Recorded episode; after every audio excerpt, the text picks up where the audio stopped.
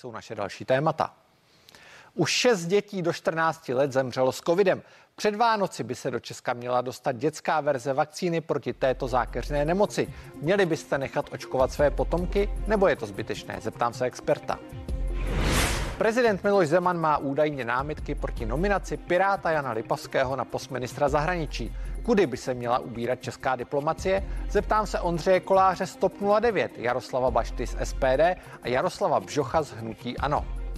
To ovšem není vše, co se dnes odehrálo a co zasluhuje vaší pozornost. Více vám řekne moje kolegyně Veronika Kubíčková.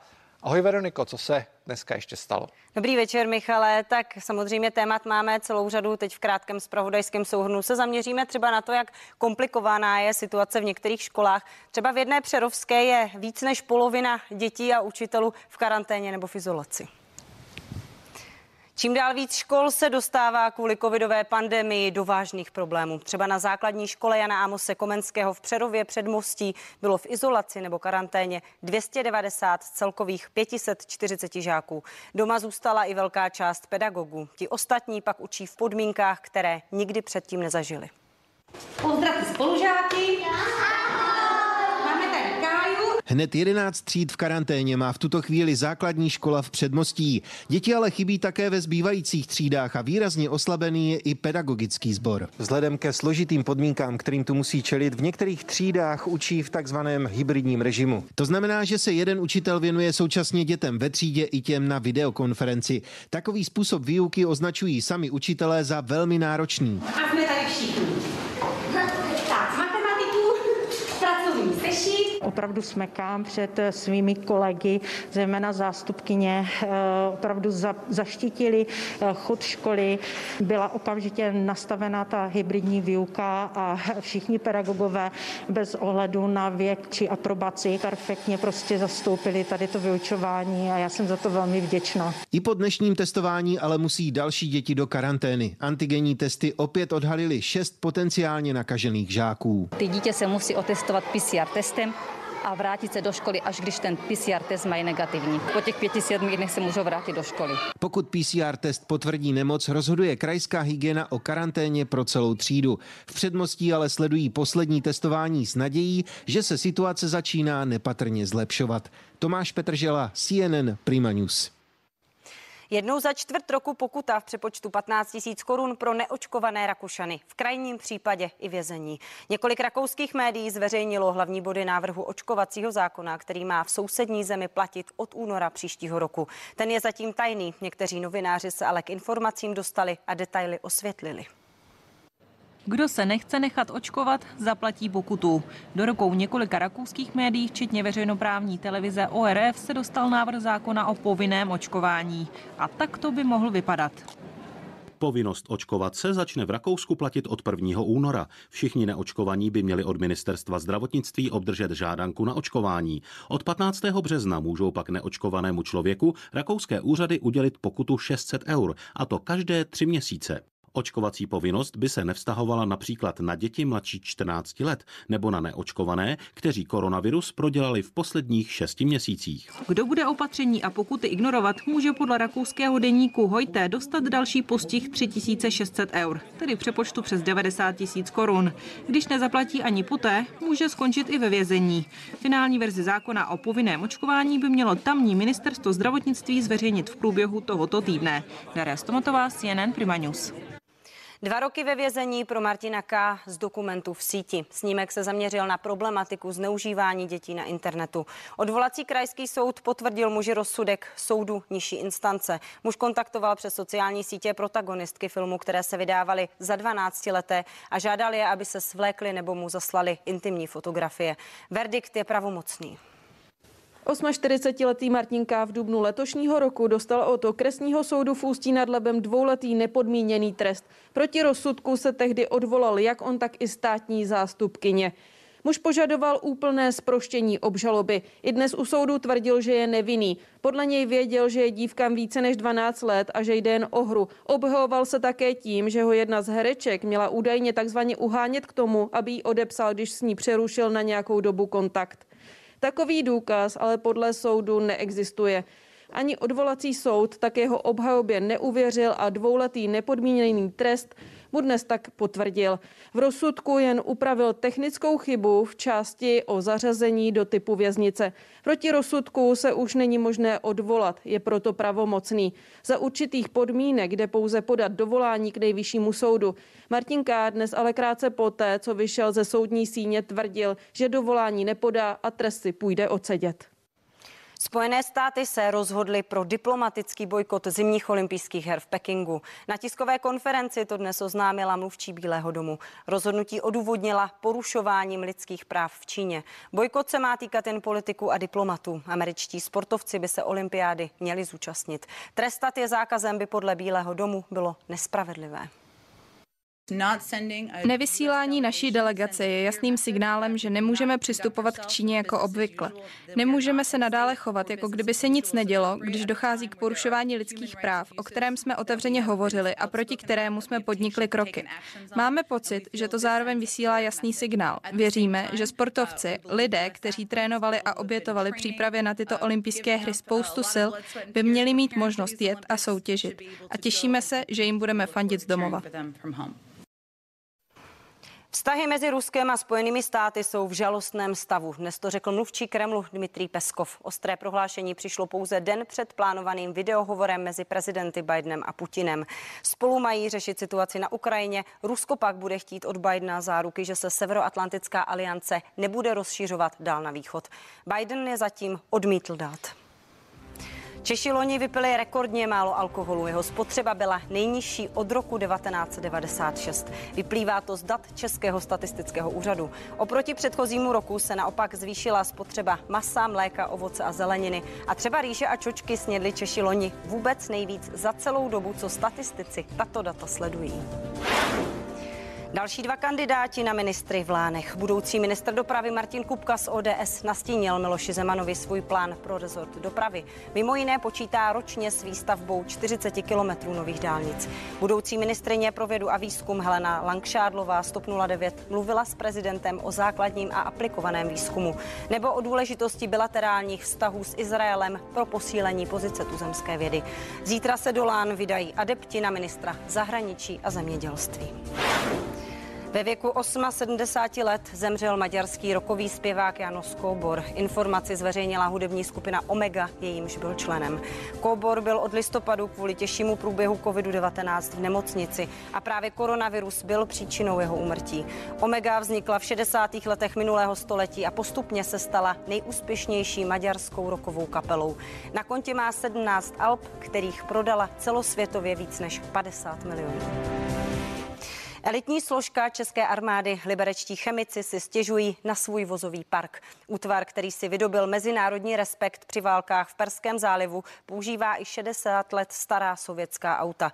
Když se vojáci musí někam přesunout spíš než výkladní skříň armády, pak připomínají veteránské srazy. Obrněný transportér BRDM-2 je bojové kolové plovoucí pancéřové vozidlo s pohonem obou náprav. Tenhle vůz vznikl v roce 1962. Stálo na něm chemické vojsko za socialismu a neobejdou se bez něj ani chemici současné české armády.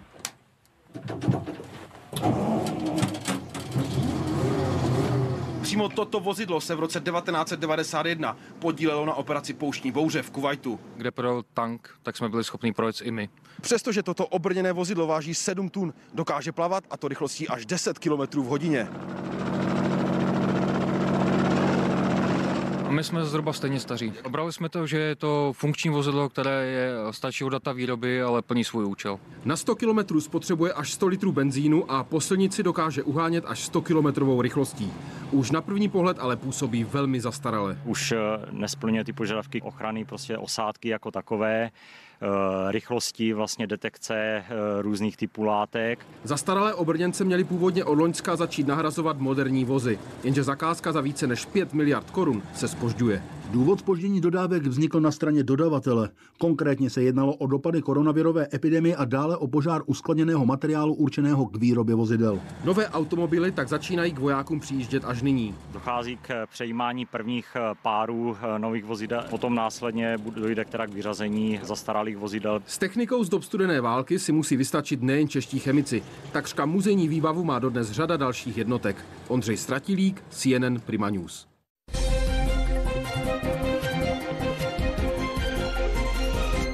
Koronavirus opět zpomaluje a objevují se opatrné náznaky optimismu, že se situace v příštích týdnech začne zlepšovat. Vláda se proto zatím nechystá zpřísňovat stávající opatření. Na druhé straně je tu ale situace v nemocnicích a ta je stále vážná. Odbornému personálu musí pomáhat vojáci i hasiči.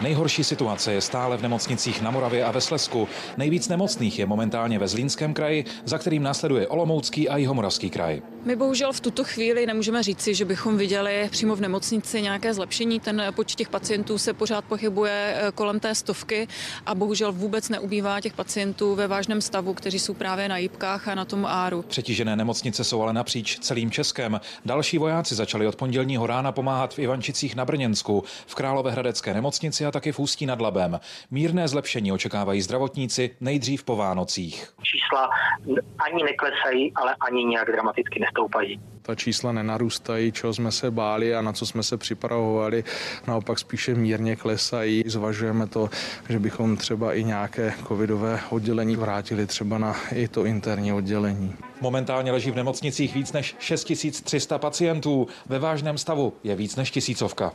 S covidem ke dnešku zemřelo v Česku bezmála 34 tisíc lidí. Většina z nich byli seniori, krajské štáby a Jakub nakládal CNN Prima News. Dětský lékař a člen České vakcinologické společnosti Daniel Dražan. Dobrý večer. Dobrý večer. Pane Dražané, my jsme neslyšeli, že bohužel zemřelo další dítě na covid, už šesté. Byl to asi dvouletý chlapec, pokud jsem správně pochopil ty mediální zprávy. Jak moc ohrožuje covid takto malé děti? No, děti COVID stále ohrožuje oproti dospělým velmi málo. Takže není to určitě nějaký důvod k obrovské panice. Tady ne, není žádné hromadné umírání dětí, ale, ale pro, protože děti v této době mají strašně moc případů covidu, tak je jasné, že v těch obrovských počtech dochází i k těžkým případům a bohužel dochází k tam, takto tragickým situacím a docházelo k nimi v těch předchozích vlnách a bohužel určitě k nějakým dalším případům ještě dojde. Stále to budou jednotky, stále platí, že COVID je pro děti mnohem méně závažný než pro dospělé, ale bohužel jsou i tyto tragické situace a, a samozřejmě nechceme, aby k ním docházelo a, a máme k tomu v současné době i prostředky, jak tomu zabránit, aspoň v některých věkových kategoriích. Velká část rodičů právě řeší to, co jste teď naznačil, eh, to jsou vakcíny a případné očkování dětí. Jak byste jim radil postupovat, protože řada z nich může být zmatená z těch zpráv, které, které se objevují v médiích. Někteří doktoři tvrdí, že není třeba očkovat děti, někteří doktoři naopak eh, doporučují to očkování. No já nevím, nevidím furt ty argumenty, proč by se děti neměly očkovat. Pokud děti nebudeme očkovat, tak eh, nemůžeme zastavit to šíření covidu eh, ve školách a eh, samozřejmě bude docházet k dalším dětským umrtím. Pořád platí to, že jich bude málo, že to bude v řádu jednotek, ale budou to případy zbytečné a vlastně na COVID tady e, v současné době umírá více dětí než na jakékoliv jiné infekční nemocení. Samozřejmě máme tady nemoci e, jiné neinfekční, které jsou pro děti e, mnohem častěji smrtící, ať už jsou to onkologická onemocnění nebo, nebo zejména úrazy. Pořád infekční onemocnění, včetně covidu, bude minoritní podíl dětských úmrtí malý, ale z těch infekčních onemocnění skutečně v této chvíli je to nejčastější příčina. Už víte... hlavně kdy máme vakcíny, tak to bude příčina, která eh, se stane zbytečnou. Už víte, kdy do Česka dorazí ty vakcíny, které se týkají nebo jsou určené pro očkování dětí mezi tím pátým a jedenáctým rokem? Eh, já si nevím o nic víc než vy. Já vím, mám informace o tom také pouze z médií. Předpokládám, že eh, v příštím týdnu by mohly dorazit do České republiky a v tom následujícím týdnu by mohlo dojít k distribuci do, do ordinací, takže snad ještě před Vánocemi by mohly být dostupné pro právě vakcíny pro ty mladší děti od pěti let výš. Liší se nějak ty vakcíny, to dávkování pro děti mezi 5. a 11. rokem a pro děti mezi 12. a 18. Ano, to dávkování se liší, i to složení se trošičku liší. Pro děti od 12 let výše je vlastně stejná očkovací látka od, od výrobce Pfizer, znamená vakcína, která se jmenuje Comirnaty, je stejná jako pro dospělé, kdežto pro ty mladší děti od 5 do 11 let eh, je to, ta očkovací látka má třikrát nižší eh, obsah té účinné látky má trošičku jiné ředění, má trošičku jinou tu takzvanou pufrovací látku, takže ve skutečnosti je troši, která zajišťuje delší stabilitu, takže bude moct být delší dobu skladována v lednici, je tam zase jiný počet dávek v jedné lahvici. Takže trošku se to oproti té variantě pro větší děti a pro dospělé se to liší. To očkování dětí starších 12 let, od těch 12 do 18 let, eh, probíhá už nějakou dobu. Eh, vypozorovali jste nějaká překvapení, nějaké eh, kontraindikace, které se třeba neobjevovaly u těch dospělých, nebo je to naopak tak, že ty kontraindikace jsou u těch dětí menší než u dospělých? No, oni ve skutečnosti žádné kontraindikace nejsou. Jediná kontraindikace může vyplývat z té předchozí dávky. Pokud bude pacient mít anafylaktickou reakci, závažnou alergickou reakci, a to neplatí jen pro covidové vakcíny, to to platí pro jakoukoliv vakcínu, je pro jiné léky, léčiva, tak je to kontraindikace další dávky. Tyto situace naštěstí jsou velmi nebo extrémně vzácné. A druhá situace, která výjimečně nastává, je Eh, takzvaná myokarditida nebo český zájem srdečního svalu. Eh, k tomu eh, bohužel ale velmi vzácně a ve velmi, mír, ve velmi mírných projevech dochází a pokud se toto stane, tak je to kontraindikace nebo nedoporučuje se aplikovat tu druhou dávku, ale to je skutečně, to je skutečně vzácné a pro tu první dávku prakticky kontraindikace neexistuje nebo nějaká trvalější indikace vůbec neexistuje. V případě dětí vidíme celou řadu vakcín, které jsou povinné, ať už je to třeba ta ona pověstná hexavakcína.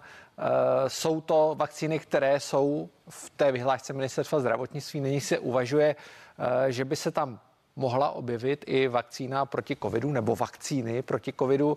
Myslíte si, že by tomu tak mělo být i u dětí?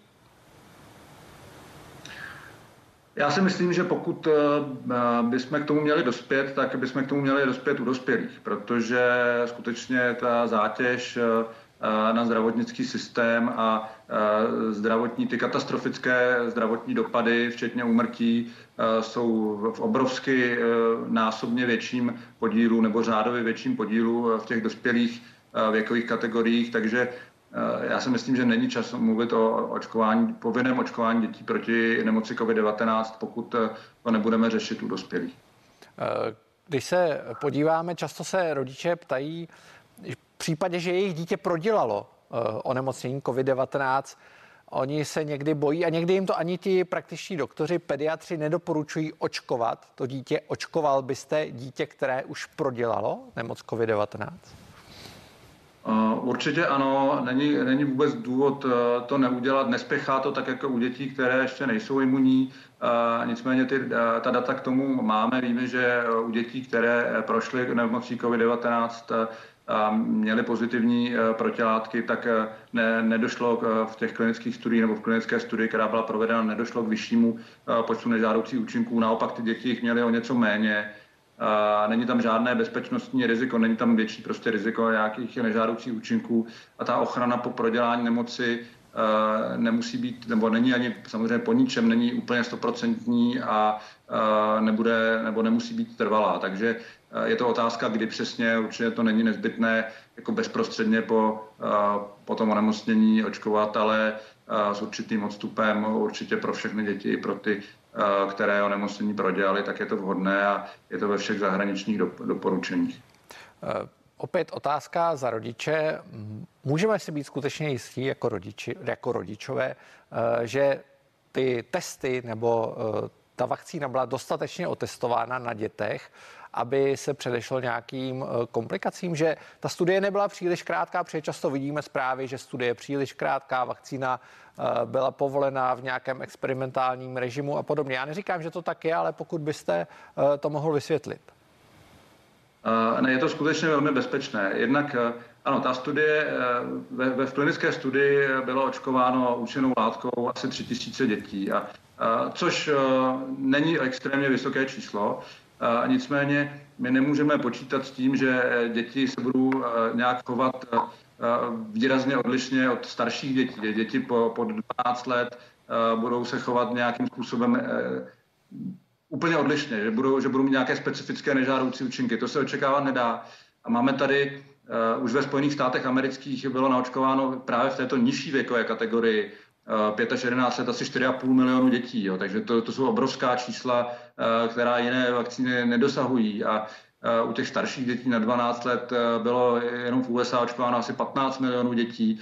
Takže skutečně těch očkovaných je, je strašně moc a žádné bezpečnostní signály Eh, nějaké specifické bezpečnostní signály eh, tady nejsou a myslím skutečně, že není potřeba se ničeho obávat. A, a pokud by eh, nějaké bezpečnostní signály vznikly, tak to budeme okamžitě vědět a určitě budou na těch obrovských počtech očkovaných dětí v zahraničí, zejména teda v USA, ale, ale i v jiných zemích, budeme vědět všechno jako zavčasu a určitě nejsou vůbec žádné obavy a chtěl bych tyto obavy rozptýlit. U těch starších lidí se hovoří o takzvaném vyvanutí eh, imunity, kterou zbuzuje nebo pozbuzuje ta vakcína proti onemocnění COVID-19. Už víme, jestli u těch uh, mladších dětí, zejména u těch 5 až 11 let, hrozí také to vyvanutí nebo přichází třeba později? Mm, nevíme. Zatím, zatím to vypadá, že ten půl rok eh, by to mělo být účinné a můžeme doufat, že to bude účinné třeba déle a víme, že děti nejsou tak často tak vážně nemocné, takže ta potřeba, eh, zatím jsme nestanovili ani potřebu u těch starších dětí eh, toho, té takzvané posilující dávky a vůbec nemůžeme o ní mluvit teď u mladších dětí, kteří ještě nemají za sebou ani ty první dávky, takže myslím si, že teď mluvit o posilujících dávkách je je skutečně úplně zbytečný, eh, zbytečná diskuze, protože eh, kdo ví, co bude za, za půl roku, epidemie bude úplně někde jinde, poznatky o vakcínách a o viru budou úplně jinde, eh, možná budeme mít jinou variantu, možná budeme tady řešit, řešit Omikron, nebo je pravděpodobné, že budeme řešit jinou variantu viru za půl roku, takže dneska mluvit o tom, co bude u malých dětí za, za šest měsíců, je, myslím, zbytečné. Dneska musíme řešit to, co bychom měli udělat teďka. Eh, hodně často se hovoří o dětech, které skončily na jednotkách intenzivní péče nebo, nedej bože, zemřely na COVID, to je těch šest dětí. Eh, je tam nějaká diagnóza, kterou třeba měli společnou, nebo jsou tam nějaké ty takzvané komo, komorbidity, které je vystavují většímu riziku, nebo je vůbec něco, co vystavuje děti eh, riziku vážnějšího průběhu, jako je třeba obezita a podobně, o čem se mluví u těch vyšších věkových kategorií? Ano, ono je to u dětí podobné, ale já my nevíme, nebo já nevím, a protože u nás eh, ta data k dispozici nejsou, my nevíme u těch českých dětí, nebo já to nevím, u těch českých dětí, zda tam byly nějaká komorbidity, což je trošičku jedno, protože jsou to jednotky, takže z toho se nedají žádné eh, velké závěry dělat, ale eh, víme to zdat právě třeba ze Spojených států amerických, kde zemřelo více než 500 dětí na COVID-19 a, a víme, to platí i u onemocnění, že děti, které, které jsou závažně nemocné, ať už to jsou podobné nemoci, jako mají dospělí, nádorová onemocnění, hypertenze, diabetes a neurologická onemocnění, plicní onemocnění, tak to riziko je vyšší. Ale protože těchto dětí je menšina, tak pořád je tam velká část dětí, nebo je tam Není to pravděpodobně většina, ale relativně velká část dětí, u kterých došlo k úmrtí, neměla žádné rizikové, rizikové faktory. Takže, a to platí i u jiných nemocí, to platí u chřipky. U chřipky víme, že to riziko závažných komplikací je mnohem větší u dětí, které jsou nějak závažně nemocné, například s plícemi nebo neurologicky, ale protože jich je menšina, tak eh, ta umrtí jsou zhruba půl na půl. Některé mají, eh, polovina má ty predisponující eh, komorbidity a polovina je nemá. U covidu je to něco podobného, tam pravděpodobně ještě větší procento dětí ty komorbidity má, ale pořád tady jsou desítky procent z těch úmrtí, které byly předtím úplně zdravé. Já vám moc krát děkuji za rozhovor a přeji hezký večer. A děkuji za pozvání. Dobrou noc. Ještě pro vás máme jedno téma. Už za chvíli bude řeč o dění za našimi hranicemi. Jednak o nové německé vládě, jednak o vývoji na Ukrajině, kde housne napětí.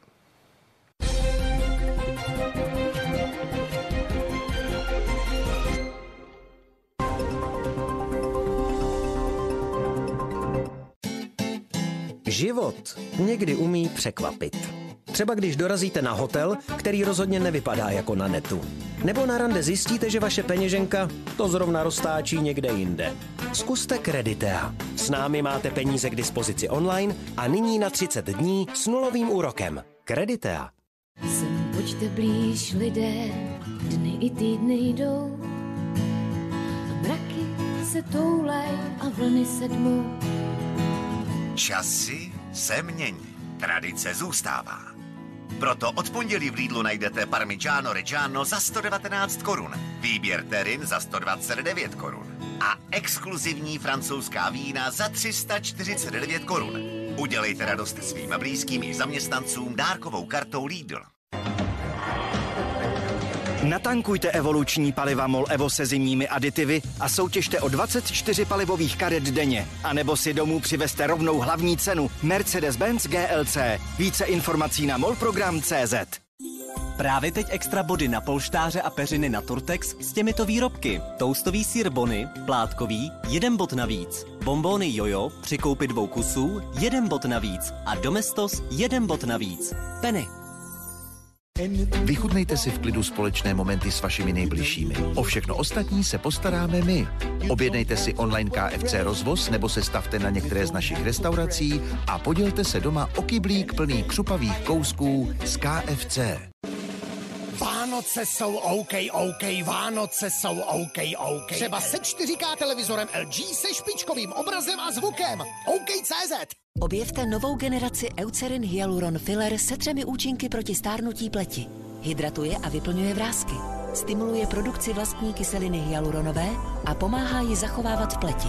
Pro viditelně mladší vzhled a pro hladší a zářivější pleť. Nová generace řady Hyaluron Filler od značky Eucerin. A nyní výhodná vánoční balení s péčí proti vrázkám nebo pigmentovým skvrnám ve vybraných lékárnách. Půjdem spolu do Betléma, dudlaj, dudlaj, dudlaj, dá. Ježíšku, panáčku, já tě budu kolíbat ti, Ježíšku, panáčku, já tě... A ty, Janku, na píšťalku. I hořké chvíle si umíme vychutnat. Zvlášť s extra chmelenou dvanáctkou ze Smíchovského výběru. Tak na Vánoce po našem. Ahoj, já jsem Rixo. Víte, jak si nejrychleji srovnáte to nejlevnější povinné ručení a nejvýhodnější havarijní pojištění? Jedině se srovnávačem Rixo.cz. Stačí, když si pamatujete svou SPZ a technické údaje o vozidle se vyplní za vás. Pak už jen pár informací o vás kvůli bonusům a je to. Vezmu si tohle, to mi sedí. Srovnejte si rychle a jednoduše nejvýhodnější pojištění vozidel. Rixo.cz. Nejrychlejší cesta k nejvýhodnějšímu autopojištění. Kočičí přátelé, dám vám pár tipů na sváteční chvíle. Odvažte se a dopřejte si přepichové menu. Samozřejmě gourmet. Lahodné kulinářské skvosty, jako jsou paštiky nebo kousky v delikátních omáčkách. Ale hlavně udělejte si čas na ty, které máte rádi. Krásné vánoční svátky vám přeje gourmet. Urina. Je tady, i když jen na malou chvíli. Pocit, který sdílíme. Který nás pohltí. A nikdo nám ho nemůže vzít. Tahle chvíle patří nám. Radost patří nám. Zalando. Vyzvedněte si svých tisíc korun od nás a nadělte si třeba hit letošních Vánoc. Skvělá bezdrátová sluchátka O2 Pods jen za 299 korun. Chytrá síť O2.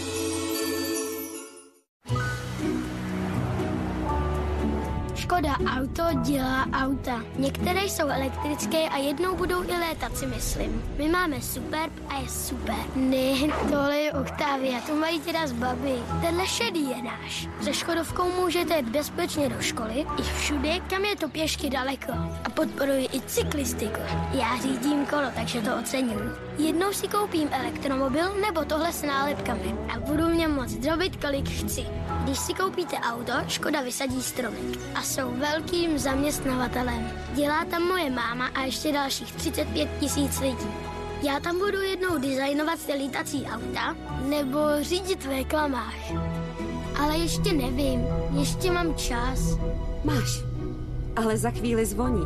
Při všem, co dnes děláme, myslíme na ty, kterým budou silnice patřit zítra. Škoda Auto. Aby o budoucnost bylo postaráno. Objevte ten nejpřírodnější sprchový gel od FA. který obsahuje až 94% ingrediencí přírodního původu. Zažijte pocit svěžesti s úžasnými vůněmi, které jsou ukryté v recyklovaných lahvích. 9 z 10 spotřebitelů doporučuje nový FAS prchový gel. Vyzkoušejte ho také. Některé věci se nesmí uspěchat. Třeba taková pauza na pořádné kafe. Jihlavanka. Poctivá káva. Dráždivá kosmetika, pálivé jídlo, sluneční záření. Chraňte svou pleť s Aven Tolerance Control. Síla termálních pramenů Aven ji okamžitě sklidní a obnoví její ochranu. Aven Tolerance Control. Každodenní péče pro velmi citlivou pleť. Žádejte v lékárnách.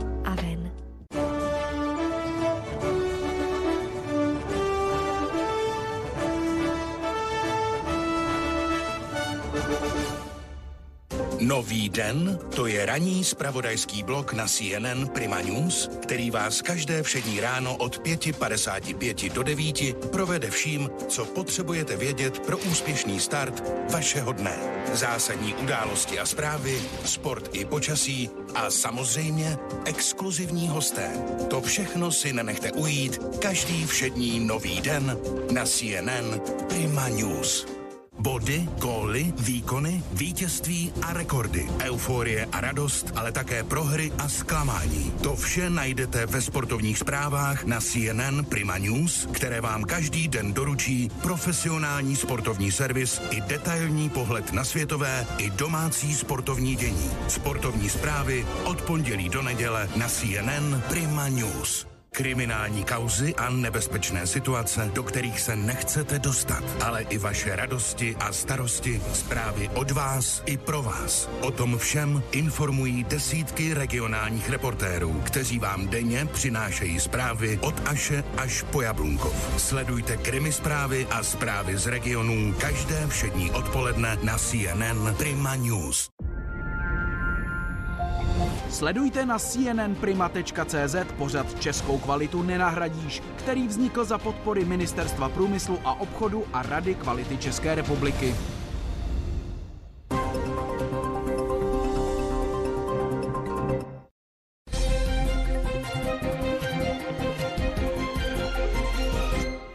Rusko pomalu schromažďuje jednotky na hranicích s Ukrajinou. Německo má novou a velmi výrazně zelenou vládu. Amerika se postupně odklání od Evropy. Česko čeká předsednictví v Evropské unii. Žijeme zkrátka v turbulentní době. Kde je místo Česka na mapě světa? Na to se zeptám mých hostů. Ve studiu vítám Ondřeje Koláře 109. Dobrý večer. Dobrý večer. Jaroslava Baštu z SPD. Dobrý, Dobrý večer. večer. A také Jaroslava Bžocha z Hnutí Ano. Dobrý večer. Dobrý večer. Pane Koláři, začnu u vás. Máme novou německou vládu, nebo budeme mít novou německou vládu. Zelení nicméně neschválili účast ve vládě. Samozřejmě eh, ten jejich vstup do vlády se odrazil na, na té agendě chystané vlády, která je velmi výrazně zelená. Eh, To má samozřejmě velký vliv na Česko, protože Česko kopíruje v mnoha oblastech Německo, včetně energetiky. Myslíte si, že z hlediska zahraniční politiky zůstává stále naším velkým spojencem? A myslíte si, že nebude to eh, trošku jiskřit? Německo určitě zůstává naším velkým spojencem a hlavně partnerem. Musíme si uvědomit, že třeba z hlediska exportu je Německo vlastně naším nejvýznamnějším odběratelem. Eh, Co se týče té energetiky, my máme úplně jinou situaci, jiné postavení než je Německo. My nemůžeme se tolik spoléhat na ty obnovitelné zdroje, tím myslím hlavně větrné elektrárny, fotovoltaiku jako Německo. Já si myslím upřímně za sebe, že Německo časem pochopí, že ten odklon od jádra, ke kterému eh, se teď uchyluje, eh, není úplně tou správnou cestou. Pane Bašto, úplně stejný dotaz na vás. Jaké si myslíte, že budou vztahy Česká a Německá s tou novou vládou? A horší, než byly z vládu Angely Merkelové. E, To je e, docela jednoduché, protože e, když jsem se díval na programové prohlášení německé vlády, tak v některých věcech, které se týkají třeba energetické politiky, které se týkají migrace, lépe řečeno přerozdělování migrantů a v- které v- ekonomiky a dalších záležitostí, tak asi e, i ta vláda, která nastupuje, která je vstřícná, bude mít problémy. Pane Bžochu, úplně stejná otázka i na vás. A já si nemyslím, že by to nějakým způsobem změnilo vztahy Česká republika s Německem, protože ty vztahy, které dnes máme, tak se budovaly dlouhou dobu, dlouhá léta a na tom určitě můžeme stavět. To, že se neschodneme v některých věcech eh, v rámci Evropské unie, tak to je, tak to bylo ale i v minulosti. A ano, já se mohu obávat to, že nastupující německá vláda bude spíše více zelená a podle toho, co si dávají za ty své ambice, které chtějí plnit, tak, eh, tak si myslím, že to jsou i nereálné cíle, které mohou ve směs mít nějaký dopady na naší ekonomiku. Ale co se týče vztahů všeobecně, tak já věřím, že budou i nadále dobré, protože to je něco, co se budovalo dlouhá leta. Eh, my nicméně nás čeká české předsednictví v eh, druhé polovině příštího roku. Jdeme po francouzích. Už jsme to zažili, není to jednoduchá situace. Pane Koláři, jaká, jak si myslíte, že si Česko momentálně stojí a jak pro něj bude těžké nebo naopak lehké prosazovat tu agendu, protože eh, pokud mluvíme o Německu, tak ty zelené cíle je dost možné, my to samozřejmě teď nevíme jistě, že Češi budou ti, kdo budou ty dohody nakonec uzavírat. No, ne, je potřeba si uvědomit, že po nás přijde ještě Švédsko, které je taky úplně někde jinde než my, co se týče vůbec té zelené agendy ochrany klimatu a, a, a vůbec téhleté nové politiky, která rezonuje napříč Evropou. Eh, Česká republika si myslím, že se musí eh, trošku vynořit z takové té ulity eh, toho vlastně skoro zpátečnictví, kdy my tady pořád říkáme, ono to dopadne nějak a nemusíme nic nového se učit, nic nového dělat. Ono to tak úplně není. Eh, je pravda, že je potřeba hledat nějaký konsenzus. Evropa má ambici být lídrem v té právě nové klimatické politice eh, a Česká republika nemůže zůstat pozadu. Ale znovu říkám, my nemáme takový potenciál, takové možnosti vůbec, jako má Německo, jako má Francie, jako mají ty velké státy, musíme myslet na to, že opravdu například ta atomová energie je něco, k čemu, eh, nebo k čemu se vůbec nemůžeme stavět zády a myslím si, že by mělo být ambicí České republiky o tom pomalu, ale jistě začít přesvědčovat i naše evropské partnery. Což Francie a Švédsko je s námi na jedné lodi, pokud je o jadernou energii. Eh, pane Bašto, jak si myslíte, že si Česko povede během toho evropského předsednictví, kdy nás čeká? No, já eh, mám možná nevýhodu v tom, že velmi dobře si pamatuju to poslední předsednictví v roce 2009, které skončilo v půlce pádem vlády a začínalo energetickou krizi, plynovou krizi na Ukrajině, kterou e, sice naše vláda velmi dobře zvládla, ale než by mohl, z toho mohla jakkoliv e, pro, e, prosperovat, tak přišel ten nezavidění hodný konec a já se bojím, že ta situace se malinko prostě může opakovat, protože rozbíhající se energetická krize, inflace, která zasahuje i takové státy, které ji nezažili od 20. E, let, jako je třeba Německo. My jsme ji nezažili od roku 92, tak bude komplikovat, bude komplikovat život úplně všem. A je tam ještě jeden moment, který vyplývá z té Eh, nové vlastně toho návrhu toho programového prohlášení. Oni chtějí některé procesy, jako třeba eh, přechod od eh, aut se spalovacími motory k elektromobilitě urychlit. To je pro nás, kde Eh, automobilový průmysl tvoří 10% HDP. Velmi špatná zpráva na samý začátek. A, a teď, jak jste správně poznamenal, ta nová vláda bude mít úkol tohleto prosazovat proti svým vlastním zájmům. Pane Bžochu, jak už pan Bašta narážel na tu situaci z roku 2009. Vy míříte do opozice. Eh, my jsme tehdy zažili poměrně situaci, která nám neudělala ve světě úplně dobré jméno, když opozice schodila v podstatě vládu Mirka Topolánka eh, a to předsednictví musela dotáhnout úřednická vláda pod vedením Jana Fischera. Eh, vedle vás sedí zástupce budoucí vlády. Budete spolupracovat? Já si s vládou, nebo se jí taky pokusíte třeba schodit? Ne, já, já osobně bych byl velmi nerad, pokud by se situace z roku 2009 opakovala a opět bychom ukázali, že nejsme schopni se dohodnout na tom politickém poli v tak důležité věci, jako je předsednictví Evropské unie. Já to beru jako velkou výzvu, jako velkou možnost to ukázat vlastně, co ta Evropská unie je, jak funguje, jakou my máme možnost, jak my se podílíme vůbec na tom fungování. A byla by velká škoda, pokud by se něco pokazalo tím, že by spadla znovu vláda a ukázali bychom, že nejsme vlastně schopni se dohodnout. Takže já si nemyslím, zaznívají výhrady, že vaše vláda nechala přípravy na to předsednictví poněkud podcenila a ten rozpočet hodně okrájela. Ano, a tím se, tím se určitě nikdo z nás netají, že ten rozpočet jsme oproti roku 2009, eh, ještě oproti roku 2009 zkrátili, a, ale co se týče toho, té přípravy jako takové, tak ta si myslím, že na velmi dobré úrovni probíhala, eh, probíhala i diskuze v rámci eh, všech, všech jako politických stran a hnutí, které byly ve sněmovně, takže tam si myslím, že jsme na tom pracovali velmi dobře, že to, ta příprava nebyla podceněná. A můžeme se bavit o tom, jestli rozpočet je takový nebo makový, ale to se ukáže zatím postupujeme v rámci, v rámci nějakých analýz a statistika měl by vycházet samozřejmě tak, abychom zabezpečili to předsednictví, že to nebude žádná ostuda a že bude do, dobré a kvalitní. Pane Koláři, bude to ostuda? Já doufám, že ne. Já potvrzuji slova kolegy Bžocha. Opravdu po té úřednické lince eh, je to předsednictví, si myslím, velmi dobře připraveno.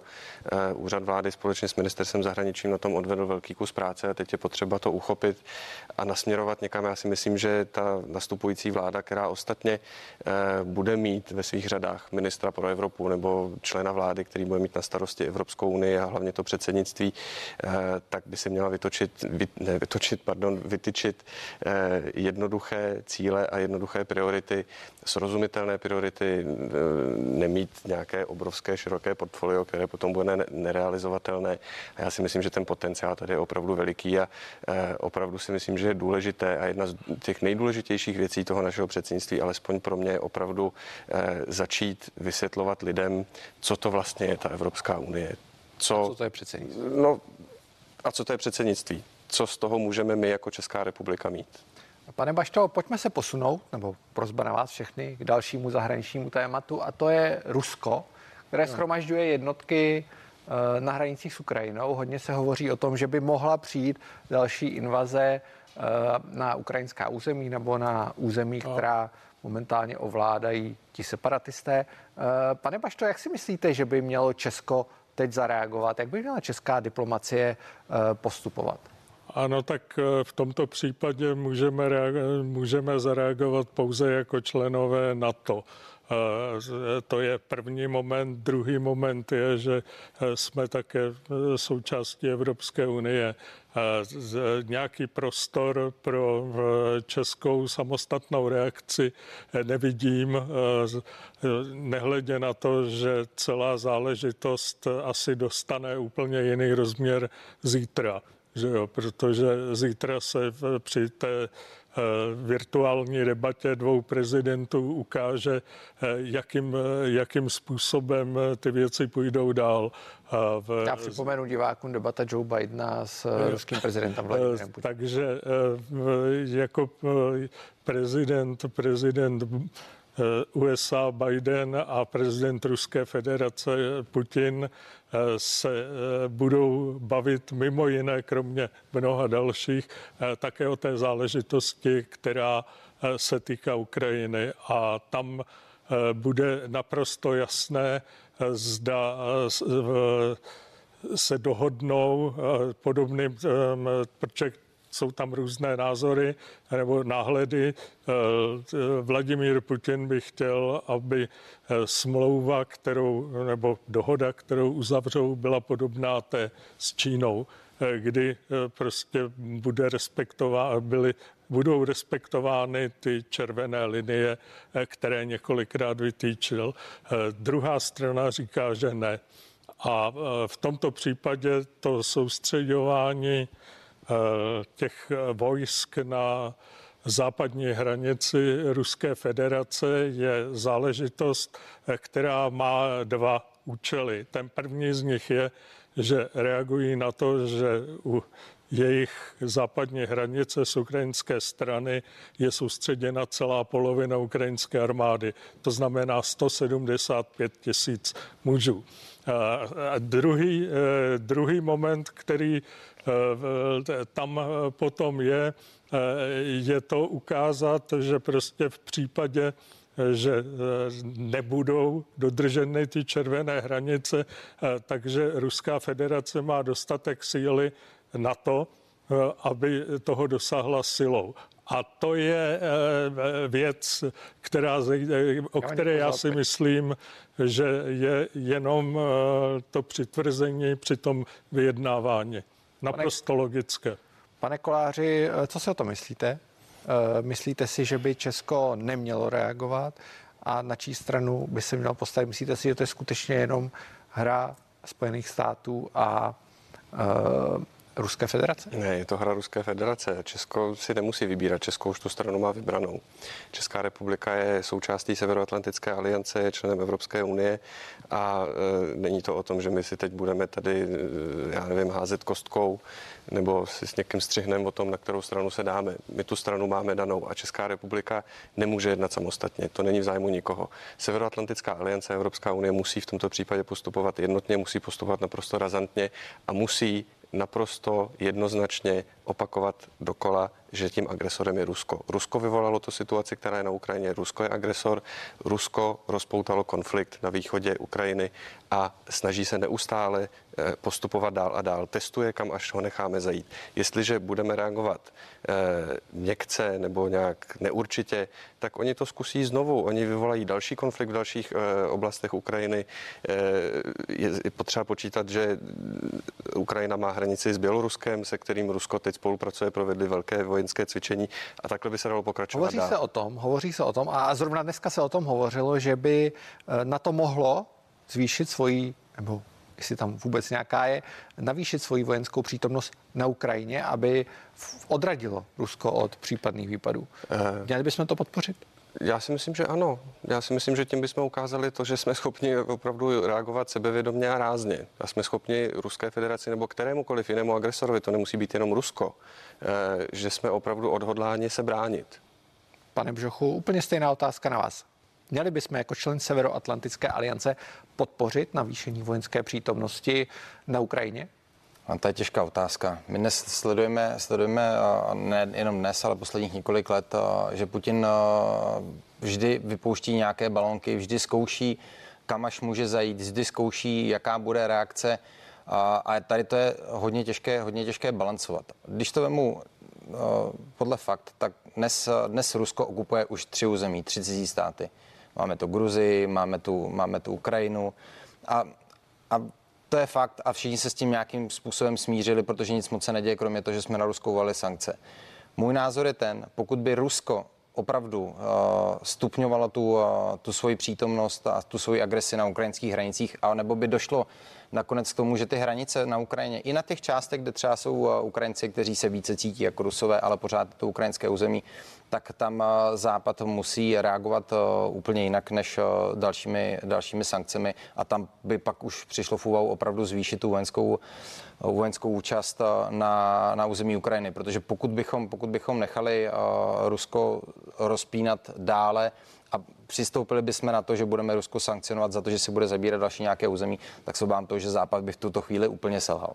Pane Bašto, eh, můžete reagovat, jenom doplním tu... Já, já bych eh, to jenom doplnil. Měli, bys, měli bychom Rusku garantovat nějaké reakce, červené linie? Reakce eh, na to, alespoň ústy generálního sekretáře Jense Stoltenberga byla jednoznačná. Pokud Rusko napadne Ukrajinu, uvalí na, ně, na to, na Ruskou federaci, uvalí politické a ekonomické sankce. Není tam ani další slovo. A je to velmi podobné, jako se teď ukázalo při té debatě, která byla o Tajvanu ze strany Spojených států, že také nepůjde o žádnou vojenskou pomoc. Takže jako Eh, já bych Takže řekl, nečekáte, že by se eh, něco... Já nečekám, že by došlo k té válce, protože já jsem ta slova Jense Stoltenberga chápal tak, že mají, že mají schladit horké ukrajinské hlavy. Tak uh, pojďme se pobavit ještě o jednom velkém tématu, které se týká české diplomacie a to je nominace Jana Lipovského na post ministra zahraničí. Spekuluje se o tom, pane Koláři, že uh, prezidentovi Miloši Zemanovi, byť on to zatím neřekl, protože Jan Lipavský jde za prezidentem zítra, uh, že mu vadí postoj Jana Lipavského k Izraeli. My jsme teďka viděli v posledních dnech, že Jan Lipavský ukazuje, že ten jeho postoj k Izraeli je poměrně pozitivní. Nicméně spekuluje se i o možnosti přesunout ambasádu, o které se spekulovalo už v minulosti, eh, do Jeruzaléma, českou ambasádu z Tel Avivu do Jeruzaléma. Myslíte si, že to je něco, na čem skutečně stojí česká diplomacie a co by třeba Jan Lipavský eh, měl prezidentovi slíbit, pokud to bude chtít? Eh, česká diplomacie určitě nestojí jenom na našich vztazích s Izraelem. Těch, těch témat je mnoho a já tady v tomhle s Janem Lipavským naprosto souhlasím, že zkrátka dobře přesun ambasády naší z Tel Avivu do Jeruzaléma není vhodný odporovalo by to mezinárodnímu právu a spoustě dalších věcí. Ten krok, který, udělali Spojené státy, Dobře, stalo se to, ale eh, rozhodně to není krok, který bychom měli následovat. Pane Bašto, stejná otázka na vás. Podpořil byste přesun České ambasády z Tel Avivu eh, do Jeruzaléma a myslíte si, že by Jan Lipavský měl na takový krok přistoupit? No, já zcela určitě eh, s ohledem na mé zkušenosti jak z diplomacie, tak i předtím. Já se domnívám, že toto byl jako jeden z mála dobrých kroků naš, naší zahraniční politiky v posledních letech.